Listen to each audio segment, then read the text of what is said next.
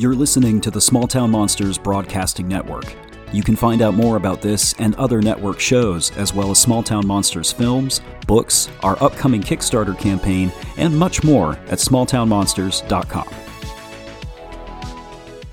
Good evening, everybody. Welcome back to STM Live. My name is Aaron. I am your host, and I dropped an entire cup of coffee on the floor about 30 seconds ago.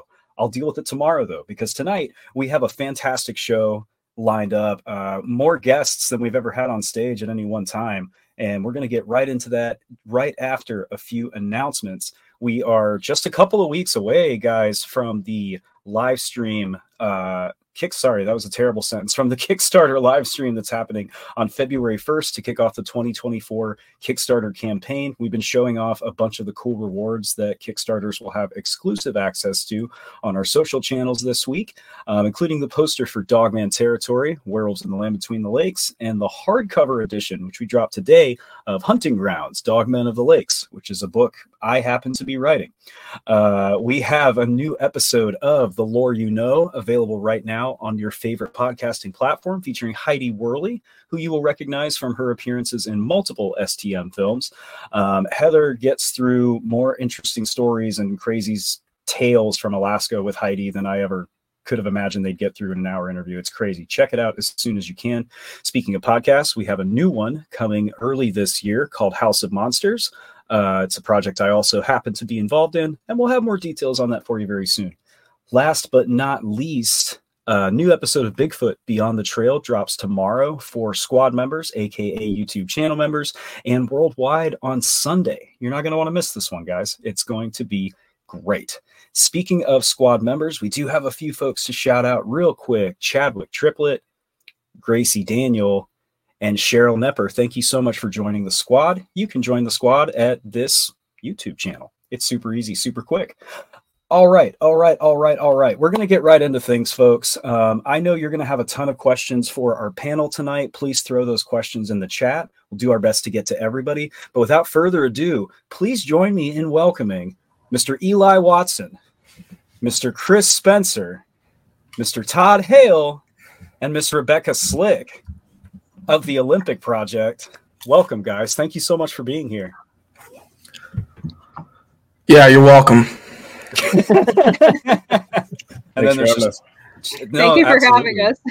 Of course, of course. I know that everybody watching tonight, just looking at who's already in the chat, has been excited to have you guys up here for a long time. I've been seeing a lot of comments like, get this person, get that person.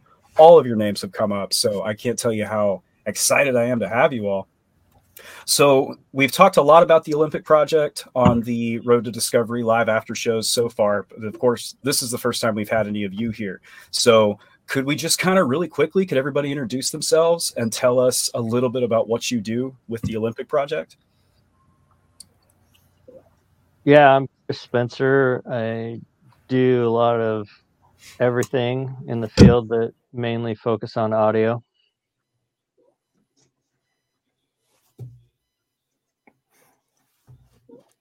Rebekah's just going to sit there. Oh, I was going to let you guys go over. it's like maybe I should have asked somebody. Rebekah, would you tell us a little more about what you do? maybe I should do my job and host the show. No, that's fine. I didn't. If there was a time delay, I didn't want to step over anybody either. So, hi, I'm Rebekah. I uh, follow the guys around with a camera, and Eli's been making it look awesome. So, I've um, been excited to work with you guys. It's been really great. I'm nervous if you can't tell.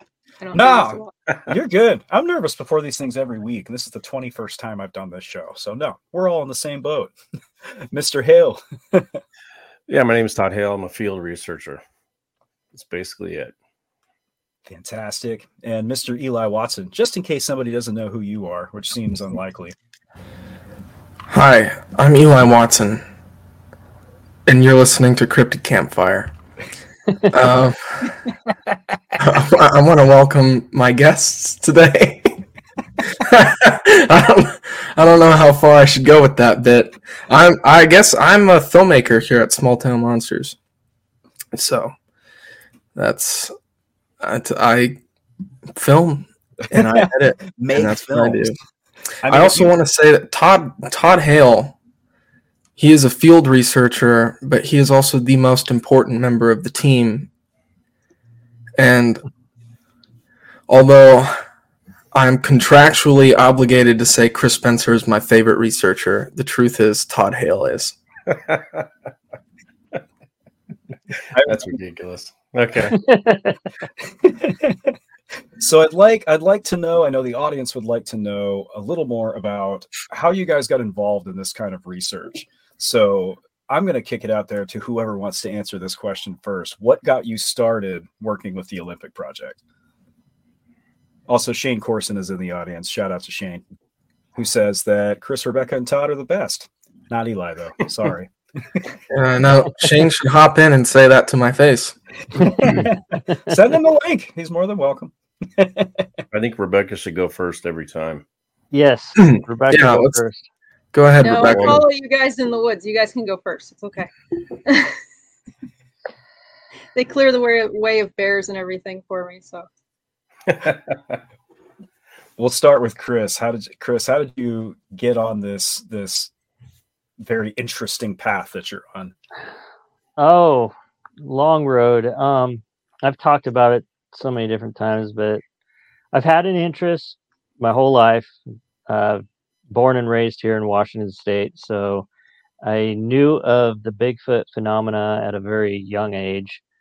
Um, had some interesting things happen, and in 20, oh, 2013, me and my son had an experience on a camping trip and I basically consciously said, I'm going to actually go out and look for evidence of these things. I had been listening to some podcasts. Podcasts were kind of new to me back then. I had heard Shane Corson and Derek Randles and David Ellis speaking on these podcasts, and I really liked listening to all of them and what they had to say. And it just, as I progressed in my own research, I met David and Shane and Derek, and in 2017, I was officially invited to be a member of the Olympic Project. 2017. So you've been doing this hard data collection, at least with this group, for six years now, going on seven. Yeah, Yeah, pretty much. That's wild, dude. I mean, I I was working an area by myself. Well, not by myself. A good friend of mine, uh, Gerald Mills and Ryan Williams, they were going in there with me. My son, of course, and me and Shane had been in contact since 2015. I'd actually done a public expedition with the Olympic Project in 2015, and so I was in contact with them. I I talked to David mainly in the beginning. Um, he helped me out out a lot with audio and he continues to help me out a lot with audio and uh, it just kind of developed from there Very cool. Very cool. Todd, Rebekah, Go ahead, Rebekah. Let's see. I first came out to visit Washington and went on a expedition with the Olympic Project in 2016, and uh, got to go to a couple other expeditions with them, and then somewhere along the line there became a member and got to go to the nest and fell fell into getting able to research there, and it's just been amazing ever since.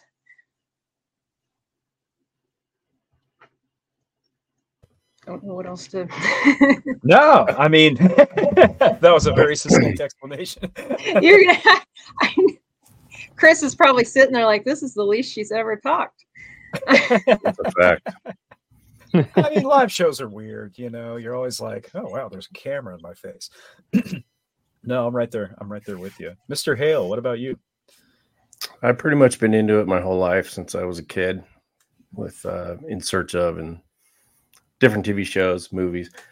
Um, I read some books when I was a kid.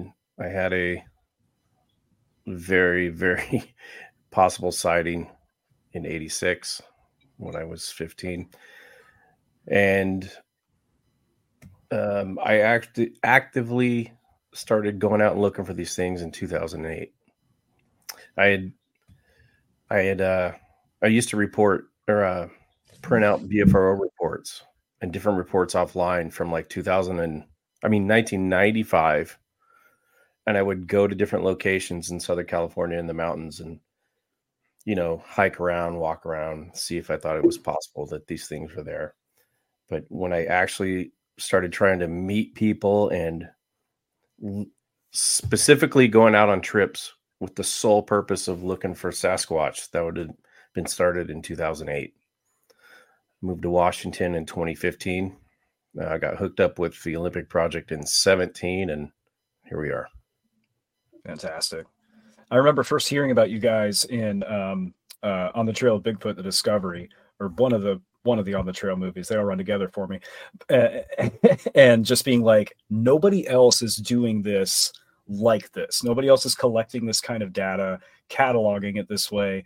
You know, a lot of what we see when it comes to Bigfoot research, at least that's widely circulated, is a lot of shaking cameras and people screaming and, and dramatic cuts that don't lead to anything. You guys don't do that. And I know that's something that our audience really appreciates, something people like me and Eli really appreciate. And I had a question that was going to tack onto that, and I forgot what it was. So just wanted to throw that out there. I did, before we get too far, I want to make sure I say this tonight. Rebekah, I'm right there with you on the rocks. I collect rocks all the time, drives my family crazy but I just you're not alone, and I think you should keep collecting rocks. Okay. Thank you. Speaking of collecting rocks, I don't usually collect rocks, but I had to pick this one up. Uh, this is from New Mexico, from a UFO crash site. So, just thought white rock. It's a white rock. Well, it is a white rock. Mm-hmm. It doesn't mean the aliens didn't turn it white, but I just thought it would be cool to take something since the UFO's not there anymore, you know, to be able to do this and be like, look, this is my rock from UFO. That's the only reason I got this rock. I do the same thing. I have a whole bucket of them. Rocks are great, folks. Thanks for tuning into STM Live. That was that was no.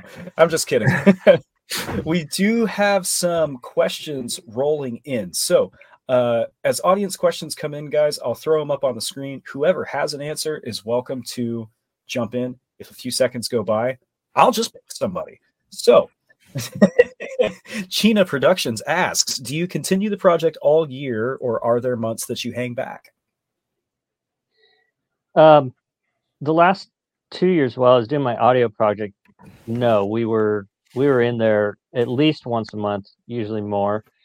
But prior to that, when the uh, nests were st- first found, Derek and Shane um, and John Pickering and James Millian, they did a lot of exploring on the initial discovery, found the other nests uh, besides the original discovery, and then they did pull back. They wanted, they didn't want to disturb the area, um, so really for a, a good five, six years, the original nest ravine that we're working, they left alone.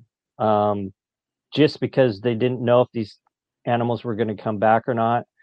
And um, when we came in, I think it was 2020, uh, we Shane and Todd had just started doing some more exploring, and they weren't in the original nest ravine when they made the discovery of the new nest. So that told us at least to me, it it told me that, and the rest of the group that uh, basically they're they're building these nests for a reason, and they're not building them all the time, and it doesn't necessarily have to be the same place.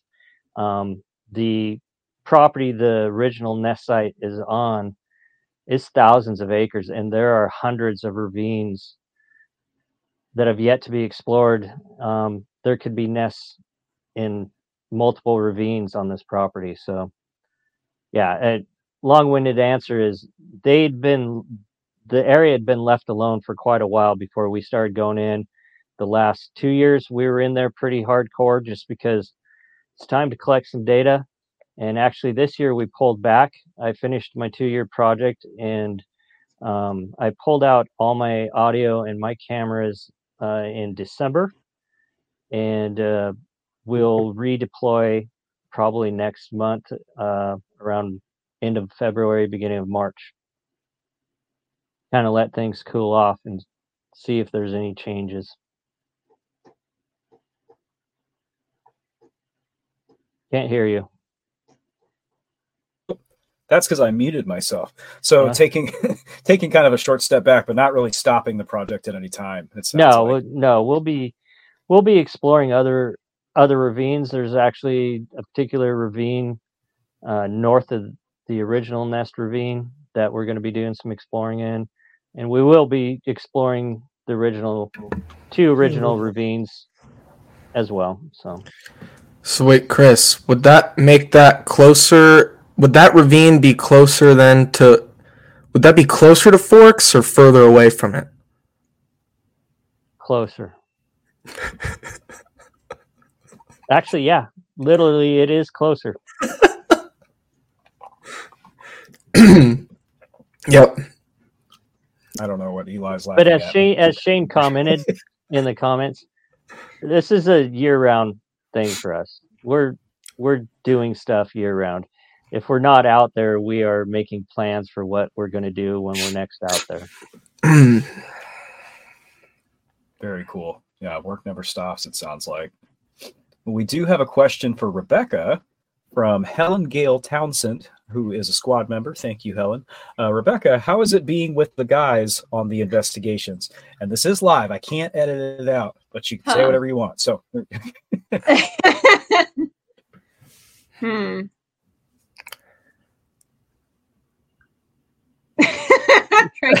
Todd's already laughing because he knows. Well, uh, let's see. I've learned a lot more cuss words. Uh, no, it's actually I don't. Sometimes I don't even realize I'm just hanging out with guys. I mean, maybe it's just because we hang out so much hiking around. You just you just become one of the group, and I don't know. I, I, it's not really the answer you're looking for. It's you can just be like, it's good. No, it's it's good. I mean, uh, but they're good group of guys, and it's been really cool hanging out with them. And yeah, like I said, I I don't really know how to explain it. I Well, think they forget I'm a girl out there sometimes. Anyway, She yells at us sometimes. She yells at me all the time. Because Yeah, you don't 'cause- listen.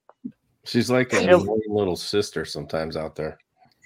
She's always filming and she's always looking for great shots. And then there's an F bomb by Todd in the background, and it really makes her mad. yeah.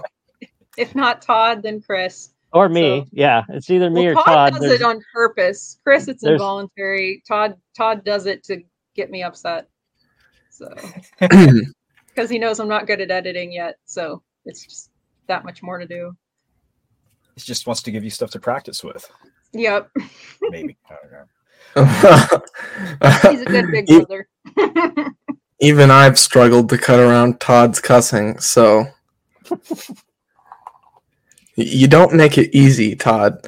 Um, but I, I do want to say one thing I actually did cut out from this episode directly relates to this question, and it's when everyone was examining the breaks, the Huckleberry breaks, and uh, Shane, Todd, and Chris go off on their own, and Rebekah's hanging back, and Rebekah's filming, and so she's hanging back, picking huckleberries and eating them.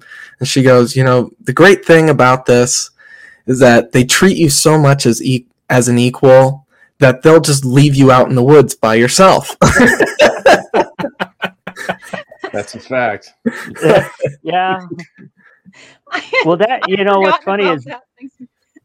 That day, and, and I don't know um, if it came across in the episode, but these Huckleberry breaks, we're talking about going. There were trails of these breaks for a hundred yards plus, winding its way around. So, I mean, we were all kind of investigating different break trails.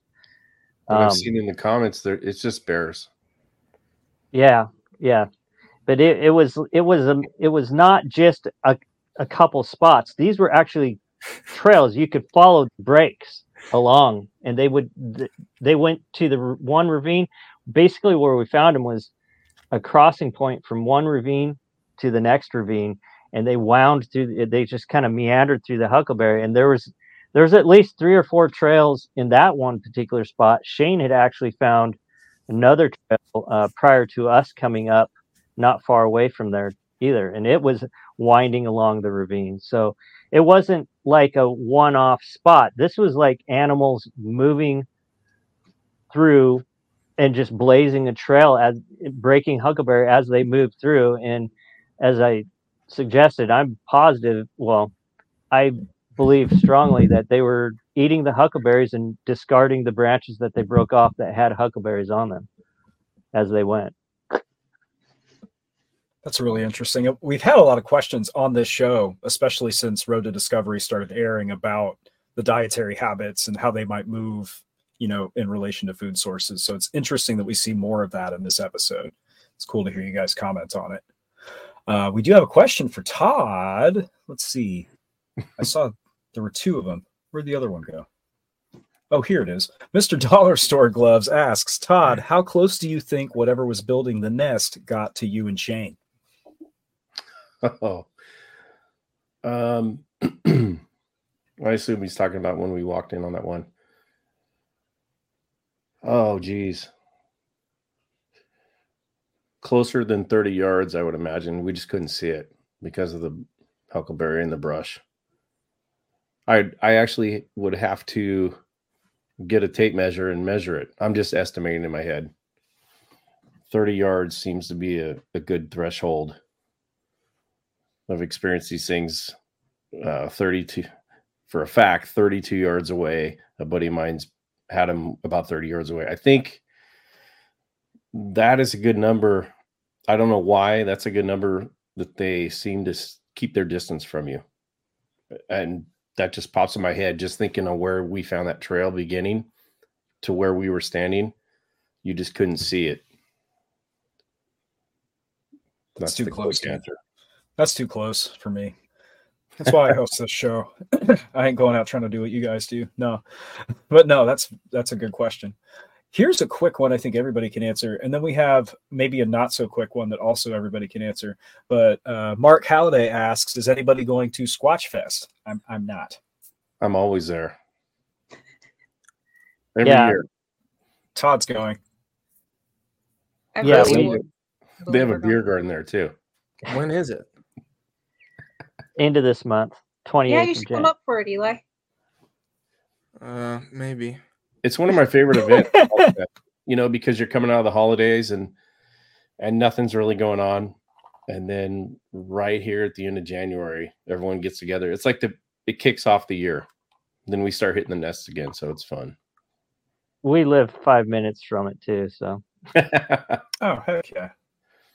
Very cool. It looks like the Bigfoot influencers will be there as well. So yeah, you guys, uh, everybody go Squatch Fest. Go meet all these nice folks.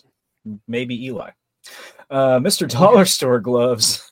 Mr. Dollar Store Gloves pitched this question to Chris, but I would actually like to hear from everybody on this one. Um, Chris, what past alleged Bigfoot audio evidence influenced you, uh, such as the Ohio Howl, Sierra Sounds, or whatever that was recorded on the original In Search of, or something else? you, know that for the audio i got into it because i um i listened to a podcast david ellis did and he was talking about putting um or carrying a recorder in the woods and putting it out there overnight and and it it just really sounded like a cool idea to me because i'm like of course you could throw it out there somewhere where you know there's no people and see what happens and i was curious just to see see what's making noise at night and hands down i've learned more about the area i've grown up in by doing this than than being out there hiking during the day animals make crazy sounds i mean the known animals do and um, it's been a it's been a fun experience for me uh, honestly I, I of course i want to get our target subjects on audio but I enjoy listening to the coyotes, the different owls. I mean, I really like getting any species of owl other than a barred owl. I love that when I get a different species of owl. Um, and just you know some of the uh, I've got some cougar screams. I got bobcats yelling at each other, raccoons fighting. I mean, just all that crazy stuff that I would never have come across if I hadn't started this. And it, it wasn't that I, I heard Sierra sounds or any of the Bigfoot audio that's been put out in the past that got me into it. Just the the thought of putting a recorder out in the woods when no one no one's around, when there's no humans around, and seeing what makes noise. That actually appealed to me in 2013 or so, and I've kind of run run with it since. Rebekah, I hope that Top. yeah. Eli, anybody? No, no. Uh, I was gonna say you got to take a pass too. You know, I just want to give everybody a chance to answer. Um, yeah. I don't know. I I don't. I I'm not an audio guy, so I'm- I'm not like Chris Spencer. I'm not as cool of a researcher as Chris Spencer or Todd Hale. Yeah, yeah. The I was rereading the question. so, Um, I'd heard I heard the Ohio Howl and I'd heard the Sierra Sounds before I actually started doing it. I'll be honest, I I was very much leaning towards not liking the Sierra Sounds at all. The Ohio Howl intrigued me, but since then, um, I think the Sierra Sounds are legit because I've recorded some things very similar. I know people people I work work with, people I've met uh, have experienced them themselves. Rebekah's experienced them. Uh, so yeah, as far as you know, when I got into the audio, it, it wasn't because I'd heard these other Sasquatch reported Sasquatch sounds. It was um, more just out of curiosity.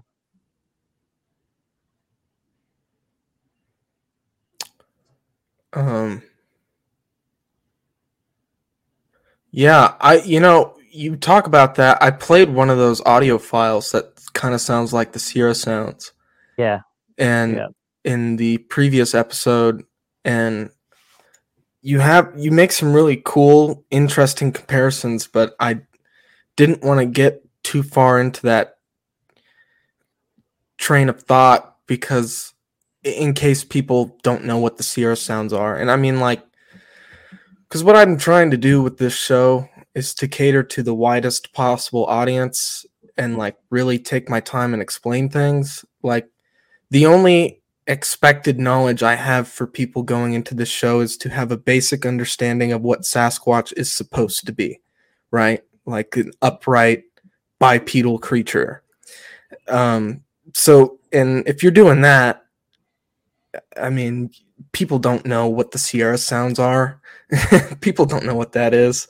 So, I would I would have wanted to take my time and explain what that was, and I was like, well, this takes us too far away from the main the main story that I'm telling here because the Sierra sounds in and of themselves could be a whole episode. Yeah. And I would like to interview Ron, but I almost did once. I almost did. There, there's a there's a story behind that, but I'm not going to go there. So, it's- it still happen, you know. You're young. I, he's not.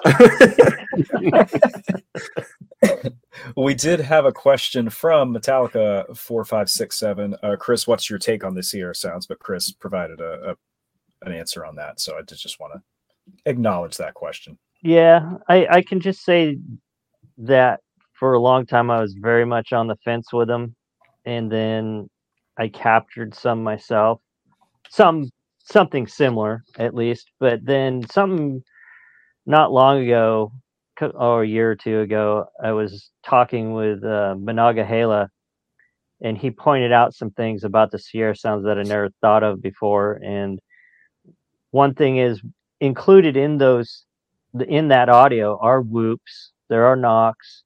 These are all overwhelmingly accepted by most researchers as Sasquatch activity.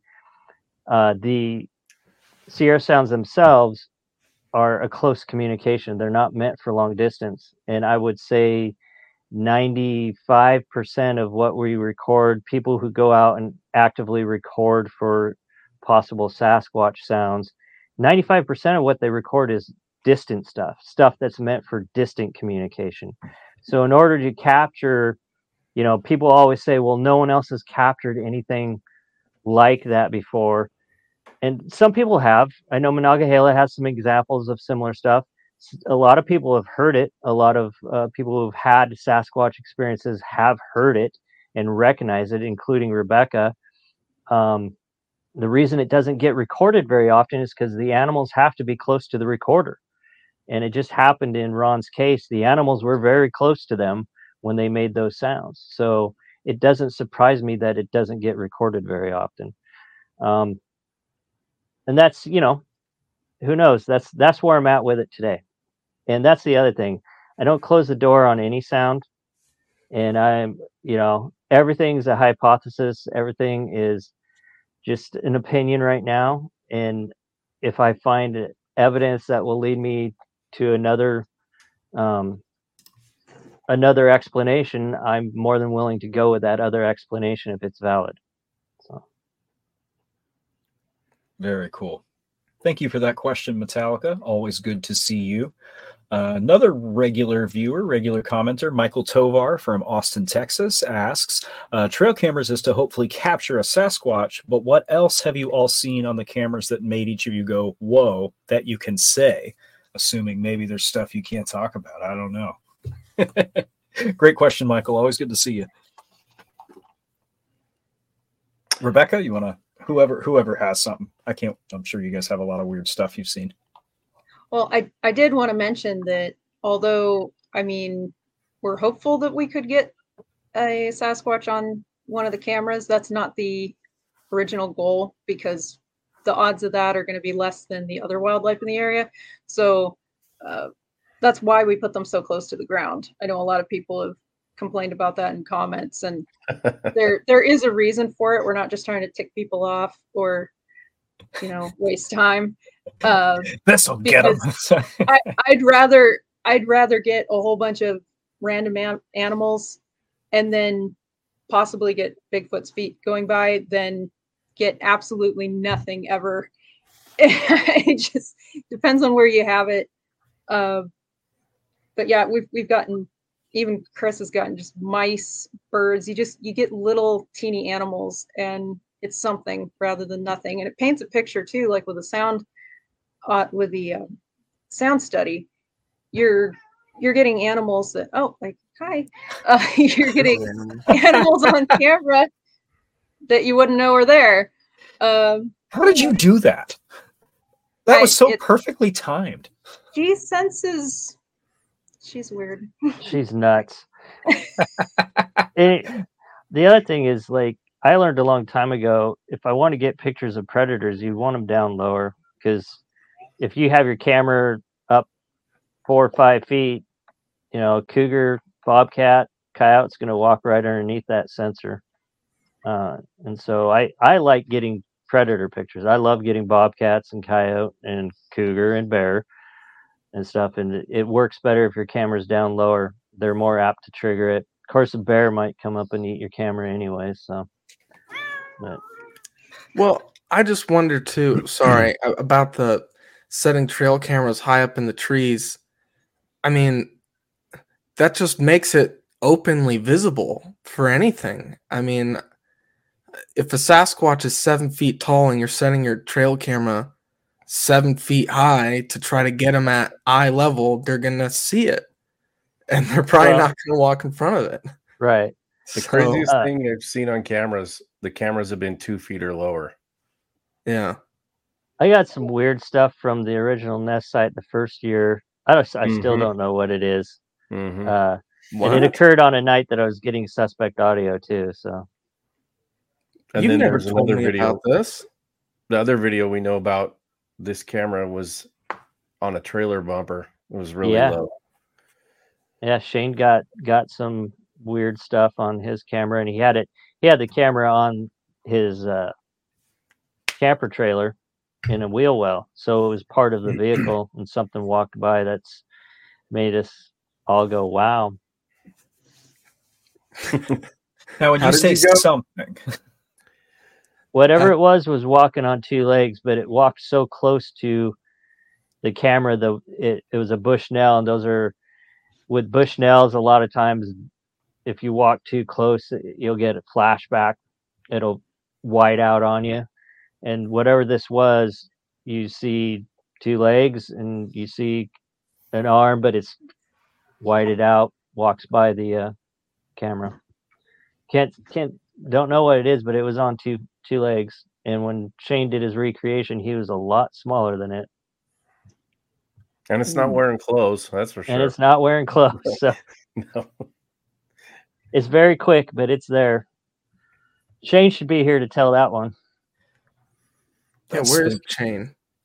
He's hiding. He's at the Sitting fire. by a fire. Yeah. He wanted. Rebekah to do the show. we'll get him up here one day, hopefully. I don't know. Oh, we'll try. Uh, here's a fun question, and this actually comes up a lot on this show. I see a lot in comments. Um, curious as to what your guys' take is on this. Would you shoot a Bigfoot if you saw one? And that's from our friend Metallica four five six seven. It it depends if it's if it's threatening me. Yeah, I'm gonna shoot it, but um, I'm not actively looking to shoot one. I don't think you could get away with it in this state, anyways. So Oh yeah, isn't there a law on it? they they passed a. I mean, of course, everyone's heard of the Skamania County law, but there's a statewide law they passed in Washington a couple years ago that basically makes it illegal to shoot any unidentified animal. That never really concerned me. If I was going to shoot one, I'd just do it. Yeah, Depends which the wind's blowing and depends when you ask me. These Well, you days, probably not. A few years ago, absolutely. You hear different arguments on this. You hear that that's the only way we're going to prove these things exist, but then there's also, you know, an environmental concern like how many of these things are there? Do we really want to risk taking one out? So, I think that's always a really interesting question. there's huge logistics to go into it too. so Mhm. yeah, How are you going to move this it- thing from some isolated well, place in the and the, uh, you're And talking about alone. yeah, you're talking about an animal that's bigger than any other animal in Washington, and the firearms we carry that people see us carrying, I'm carrying mine for other people because I don't trust other people. Um, it, it's not big enough for what we're talking about. If, say, we were in the bottom of one of those ravines and you were able to get one, what are you going to do with it? It's hard enough to climb out of the ravine with nothing on your back. There's there's so much to think about. You got to get the knives out, but then you got to worry about the other ones. Like I said, they're never alone. Dang. that was a great answer. Ooh. Well, we do have actually kind of a follow up question to that extent. Um, Sandwich Savant, who kicked a little support towards the channel. Thank you, Sandwich Savant. How would you handle finding a body if you guys ran across one? Oh, depends on where it is, but take as much as I could, and if that means I got to cut it up, I would. I mean, I, I it's document, of course, video, photograph everything you can around it, and then get it out of there as quick as possible. and then take the pieces into different locations. hmm That that plan We was in thought place- about that. that plan was in place when I was in California in the Sierras over Mhm. 10 years ago. You say taking pieces to different locations. Do you mean to prevent them from, from disappearing? Like, yeah, I'm thinking the Mhm. conspiracy angle here. Okay. Okay. Yeah. Mhm. Do I get one? Sure, you're yeah, kind of far can have away. it. You gonna fly up here If you're with us, Okay. I'll give you a finger. yeah, okay. Jimmy Stewart only had a hand. So thank you, Sandwich Savant. That was Jimmy Stewart only had a finger, actually, if I recall correctly. They Oh, took- the Yeti. yeah, They smuggled the the hand out or something, and it ended up being a. I can't remember what it was. It was not a Yeti. It was something else. I think it was part of a goat or something. no. What it, it No. came back, the results came back as human, but they say it was contaminated by Peter Burns. Because what happened was Peter Burns, the one who smuggled it out. Which, when I talked to Byrne about that, he said he had uh, purchased a piece of the hand. So he got, I think, two fingers and then took them down to Calcutta, where Jimmy Stewart famously hid them in his wife's undergarments. And they flew it back Mhm. to the UK, where they had it DNA studied and it came back as human. But specifically, I think they said it was Peter Burns' DNA. So who knows? Hmm. I'm thinking of the skull cap. I think the skull cap was some kind of goat. It was a goat, yeah. Yeah, I got real into that story for a while. That's an interesting story. It is. It is. Got Tom Slick involved down in San Antonio with all the money and everything. It's great Yeah. stuff. Yeah. So you could go a long way with a finger, I think. Yeah.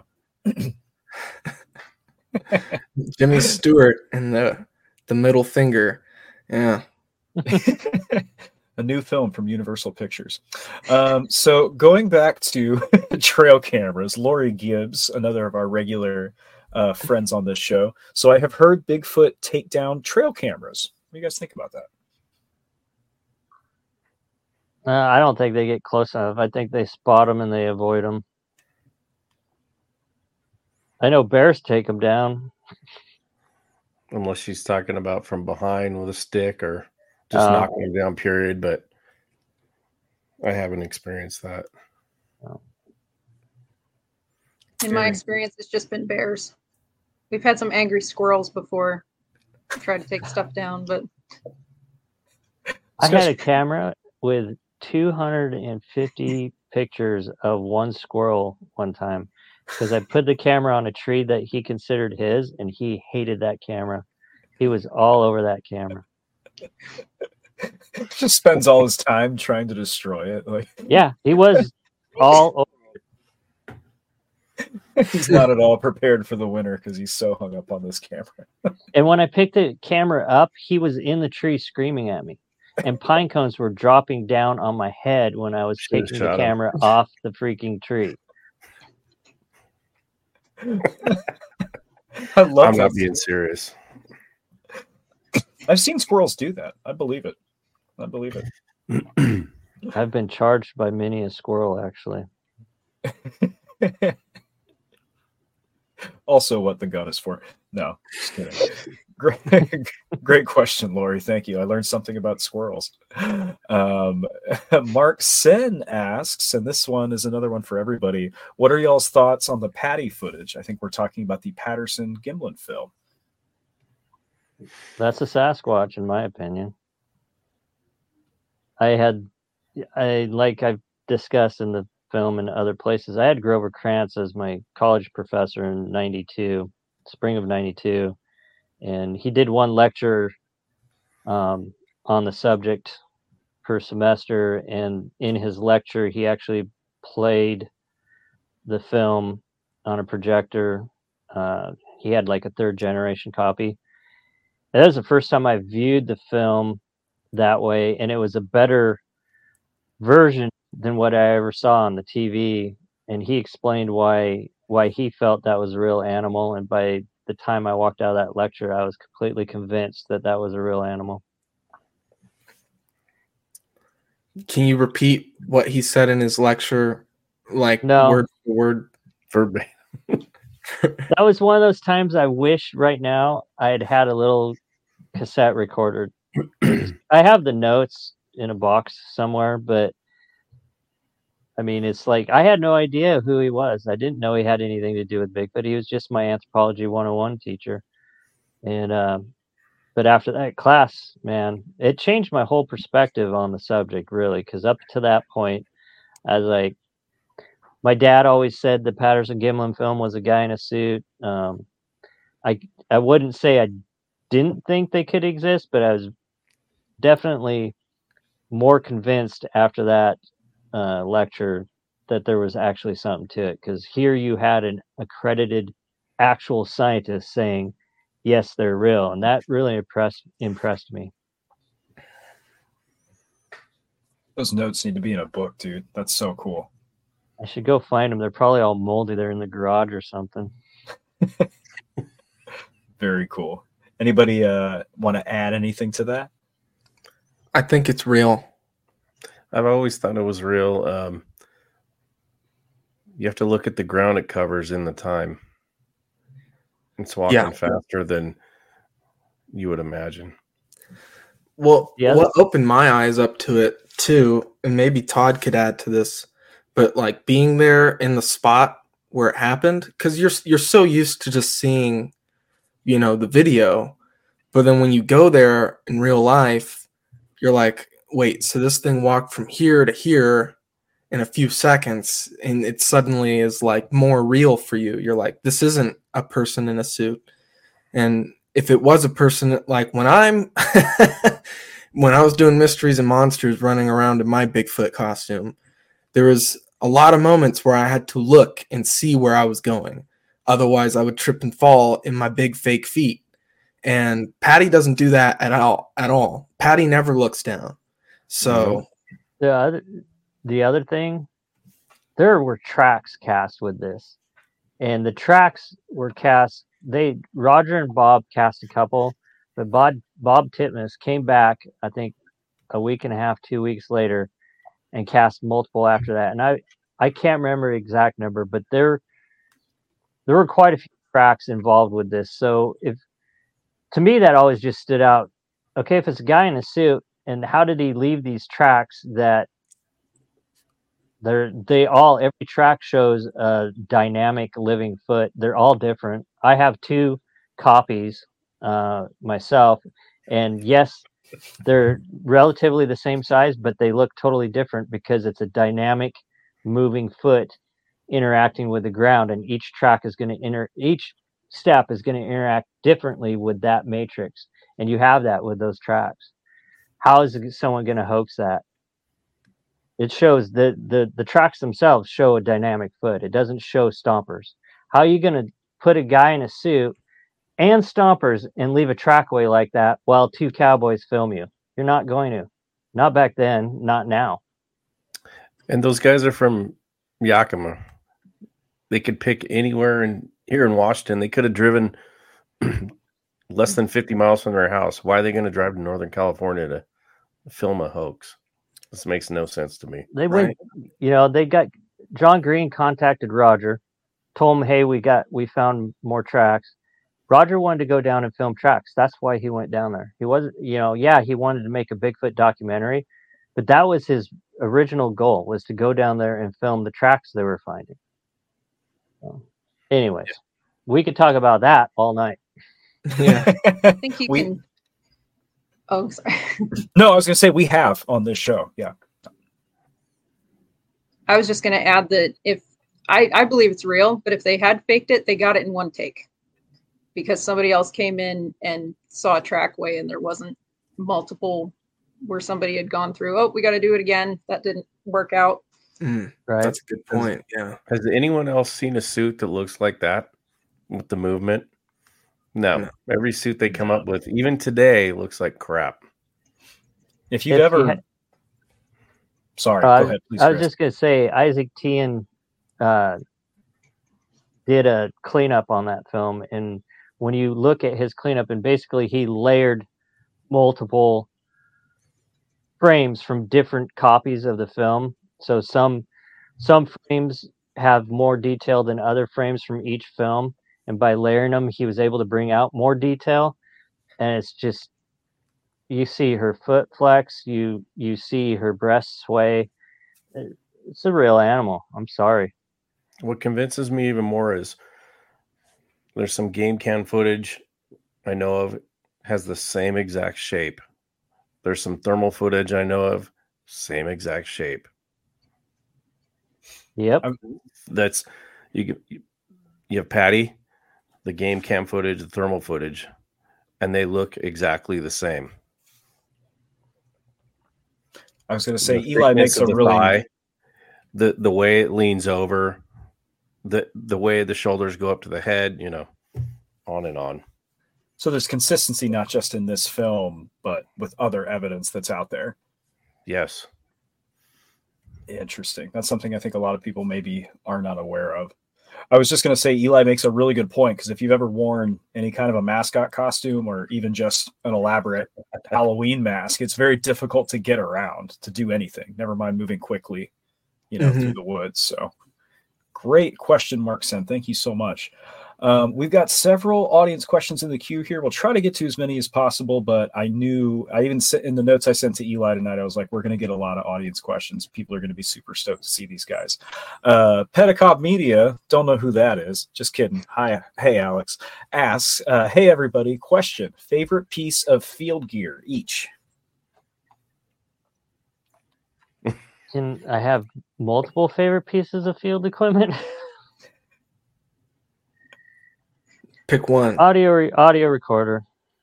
Which one? Uh, the Olympus uh, LS7, which they don't make anymore, is my favorite. I think you talked about that in the episode before this one, if I remember. I did. right. I did. And But I I also- actually cut out when he explains why it's his favorite recorder again out of this episode. Thank you, Eli. Are you saving that for the end? Like, is that going to be the final scene?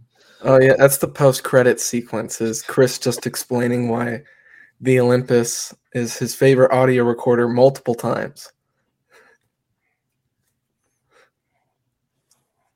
Well, now I got to hear it. What? I'm, I'm not waiting going to for explain Rebekah. it now. It goes Chris, Rebekah, and then I answer. Get get on board, Rebekah. Come on, Rebekah. Todd's telling me what to do again. Um, no. Good job. Can I just say my backpack and everything in it? Because I don't have just one favorite thing. I kind of, I don't know. I use a lot of different, a lot of different things at any given time. So I mean, we've got. They'll laugh at me because I'll have the GoPro on. I've got my Canon with me. I've got the Sony. Like I'll have everything kind of, because everything has something that it's better at, and so I if I leave something home, I'm gonna miss it. So I don't really know if I have a favorite necessarily. And then there's always just the other kind of gear with uh, like first aid stuff and and all that that I'm always carrying because you'll need it if you don't have it. Um, and Todd always bleeds when we hike, so Hardcore. Eli's got that clip in there when he's bleeding. Todd's answer is also Rebekah's backpack. Uh, No, my favorite piece is actually my iPhone. Yep. Out of everything I carry, the iPhone's with me all the time. I've uh, got tons of video, track cat, tr- not track cast, track scans that I've provided to Eli, and the, it's the simplest thing to have with you in the field. I was going to say it's video, measuring, scanning, and it's right there in your pocket. Uh, oh, you, know, you could use it for audio too. yeah. So I love having a phone out there compared to the old days. Yeah, Yeah, you should buy multiple phones. I have multiple phones. They're just same. distributed throughout my family. I get to pay for them. on that family savings plan in air quotes. I actually, uh, when everyone's going off checking out Huckleberry Breaks, uh, I Rebekah captured this very candid conversation between yourself, Todd, and Rebe- and you, Rebekah, and you're describing how the rotation of phones works in your family. Yeah, you want to talk about that? It's boring. That's boring for me. well, I cut it out of the always get the new episode. It was it was a good two minutes of talking about how it always rotates and how you want the iPhone 13 because that was new at the time. You'll have Now to I'm put that in 16. like an Yeah. extra or something.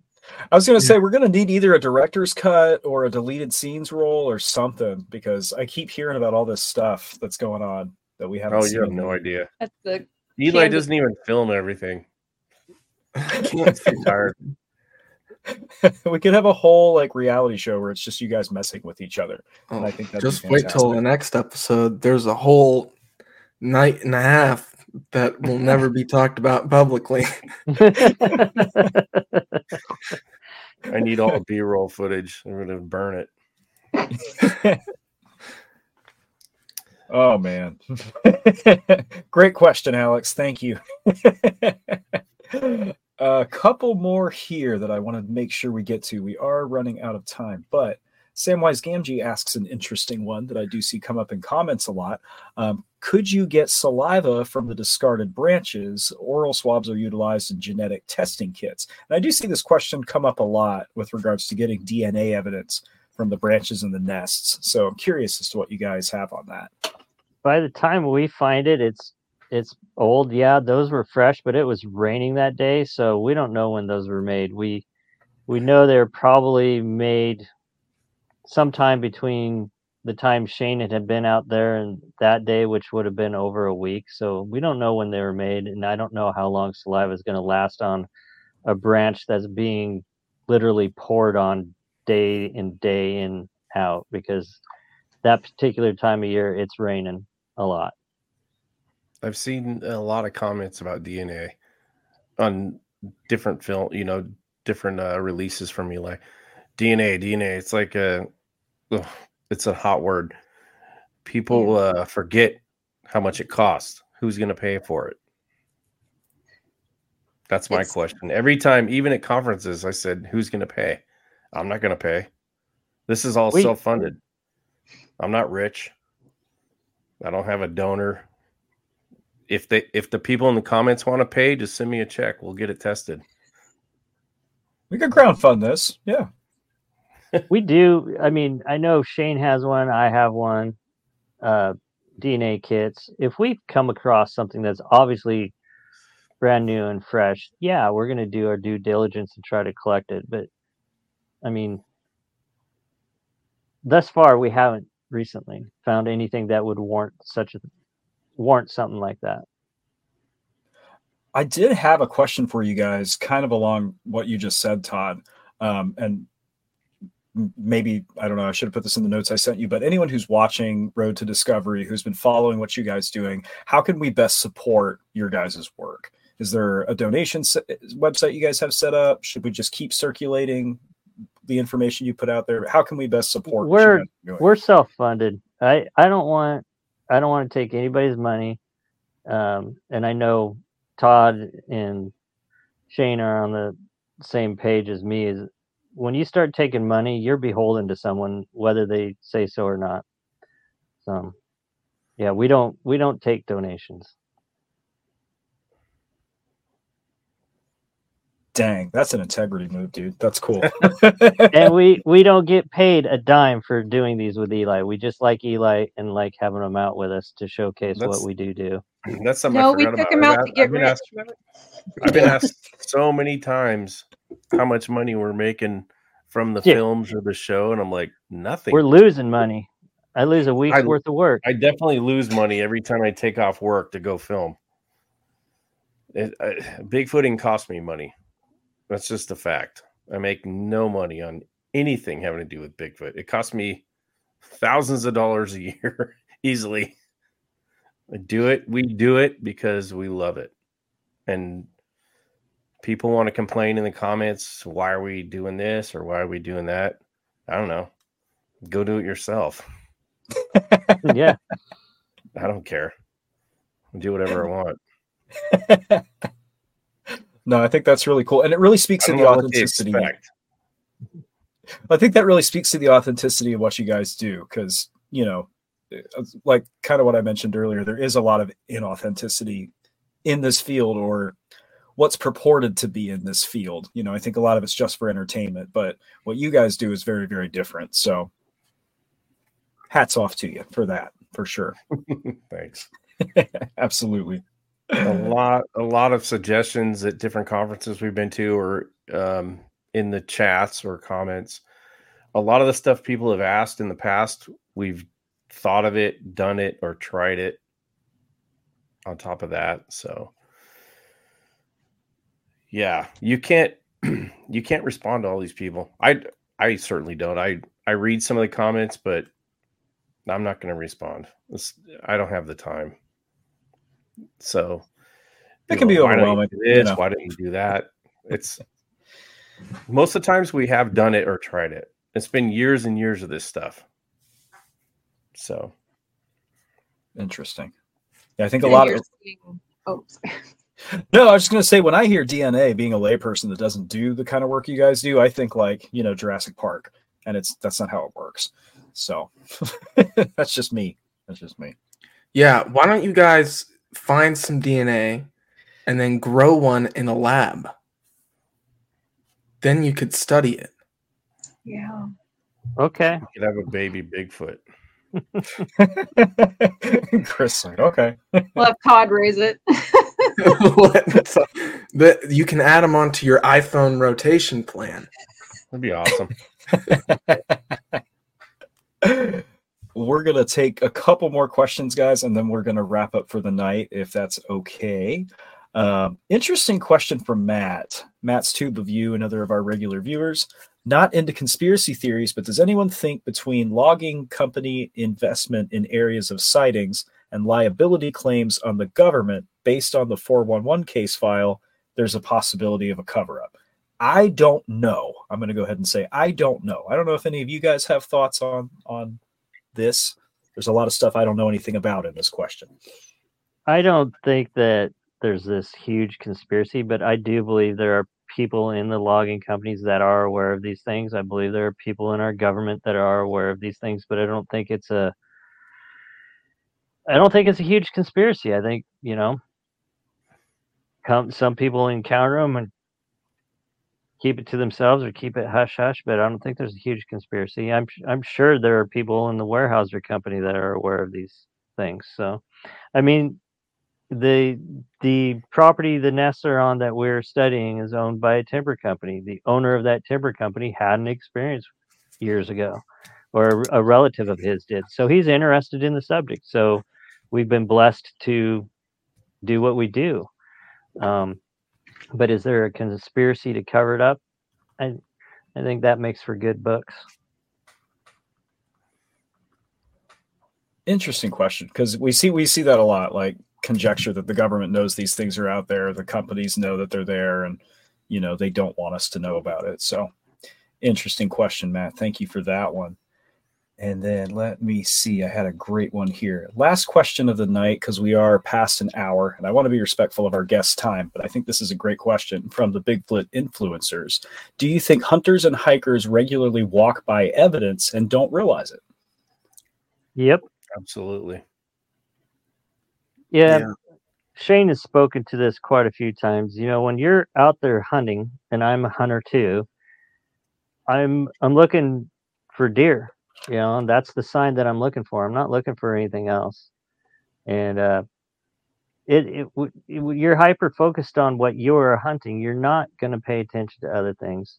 Most people, most hikers and hunters have no thought of Sasquatch at all and they could be they could walk on some tracks that don't have definable toes in them and not think a thing about them so i believe it i i think a lot of tracks are misidentified and not always misidentified known animals you know i've had some guys at work tell me some sasquatch stories but they didn't know they were sasquatch stories they thought yeah. someone's just messing with them they're up on Mount Rainier in a tent in the middle of nowhere, and rocks are being thrown at the tent. So they this automatically assumes someone's just messing with them. Now, is that wise? You think in the middle of nowhere you're going to find a tent and just start throwing rocks at it? That's a good way to get shot, right? Another friend of mine has found, or not found, heard of a guy finding 16 inch tracks going through a mud bog and that's very close to my house, right up here in the hill. So th- eh, there's a lot of Bigfoot stuff. I don't think people put it together because they don't believe it. Period. Oh yeah. Can I add a an example to that, reading this book, Matt Pruitt's book, The Phenomenal Sasquatch, he talks about pretty much what Todd just said. Uh, Pruitt was in a national park filming for a documentary, and a park ranger came up and asked him what they were doing. Said making a Bigfoot documentary. The park ranger says, "Oh, I, I caught a guy, uh, prankster, uh, a drunk prankster, crossing the road in front of me one night." Yeah. And he said, "Oh, you know, so you you tracked him down and you you got him." Well, no. Well, how did you know he was drunk? Well, because he walked weird, and he crossed the road real fast. Yeah. Well, how, well, what makes you think it was a person then? Well, because Bigfoot's not real, and it's like it's just Yeah, that exactly. overwhelming belief Yeah. that Bigfoot isn't real that will make people. I mean, Right. that person probably saw one, and just yeah, I talked to a bow hunter one time. I was going into my an area that I researched in for years before the nest area. And I was coming out and he's kind of looking at me funny. He was going in. He had an early tag and he saw the audio recorder on my head and I told him what I do. And he's like, ah, I've been I've been hunting for 20 years and I've never seen or heard anything. He's like, I'm not sure about it. And and I started telling him what I was doing, where he was going.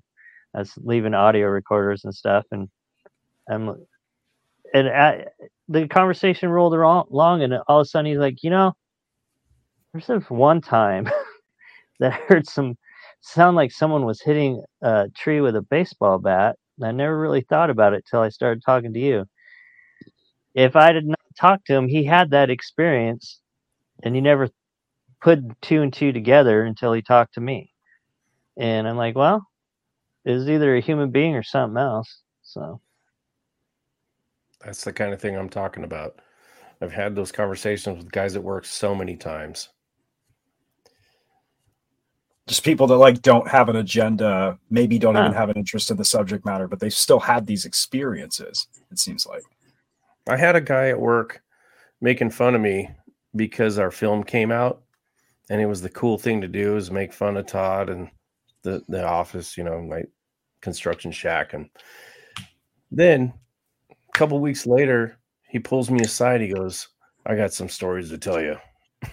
up there on the peninsula on the reservations, and he told proceeded to tell me some crazy stories. Then he had his his buddy call me on the phone and the guy himself had had three sightings. I said, "Why, why are you talking so much crap to me in front of everybody, and then you tell me these stories?" He's like, "I don't know, because it's the cool thing to do. Yeah. it's it's idiotic. You know, it's it's it blows my mind. It really makes you wonder if we had more openness about it. And I, I think we're getting better, but as a society, if we had more openness, how much more would we know? You know, Yeah, tell it's, me. it's frustrating the the way this subject is treated even to this day, and it's a lot better than it, it used to be. You know, twenty years ago, but it's still it's not like something you talk about. And here in Washington, it's much more widely accepted than elsewhere. Look where Eli is. Eli himself didn't even think there was Sasquatch in Southern California until we started talking and he started looking into it. Yep. There's a lot. There's, I wouldn't say a lot, you know, comparatively. You know, No. if you were to compare like sightings per county to Washington state, there's not much going on down here, but there's a lot more than you would expect. Like a lot more than you would expect. well, we're gonna have to stay tuned, I guess. That's a terrible way to close out the show, but no, this has been fascinating, guys. Uh, the, I've been so excited to have you up here for a long time. I know the audience has been looking forward to it. So, thank you for the work you guys are doing. Thank you for letting Eli hang out with you so he could make this cool documentary for us all to watch. Hey, you're welcome. us. I, I, it's my job. and yeah, thanks, thanks, Eli. No. it's fun to finally see all the videos that Rebekah's been taking. Todd's, heavily Todd's been teasing me for years. Excuse me. Todd's been teasing me for years because he says you film us nonstop and then you don't post it anywhere. I said because it's not ready yet. Because I want, well, like Chris was doing. It's the, not ready yet. Well, Chris was doing the audio study thing too, so I didn't want to just be putting stuff out in little pieces. I thought, oh, at the end we'll put it all together. Well, it just kind of so happened that at the end of his audio study, there's Eli. It, it just worked out perfectly because I could never have put any of this together the way that he did. And so I'm just overjoyed that I don't know, all that's Oh, I don't know what to say to No, that. I- Eli's I don't lucky. wanna- Eli's lucky. it means a it means a lot. Well, you guys are doing incredible work. So whatever it takes to get it out there in the world, I'm glad it's I'm glad it's happening. well, guys, thank you so much again for being here. Thank you to our audience. Thank you to everybody for your questions and comments. Um, like I say every week, apologies to any questions we couldn't get to. The fact is that there's too many of you who are way smarter than me, and you always have great questions to ask. So we will see you next week for another show with somebody. I'm not even sure who yet, but we'll see you next week, same time, same place, and have a great night. You've been listening to the Small Town Monsters Broadcasting Network. If you enjoyed this show, consider giving it a like, review, rating, or sharing it with a friend. And be sure to visit smalltownmonsters.com for more info about this and other STM projects.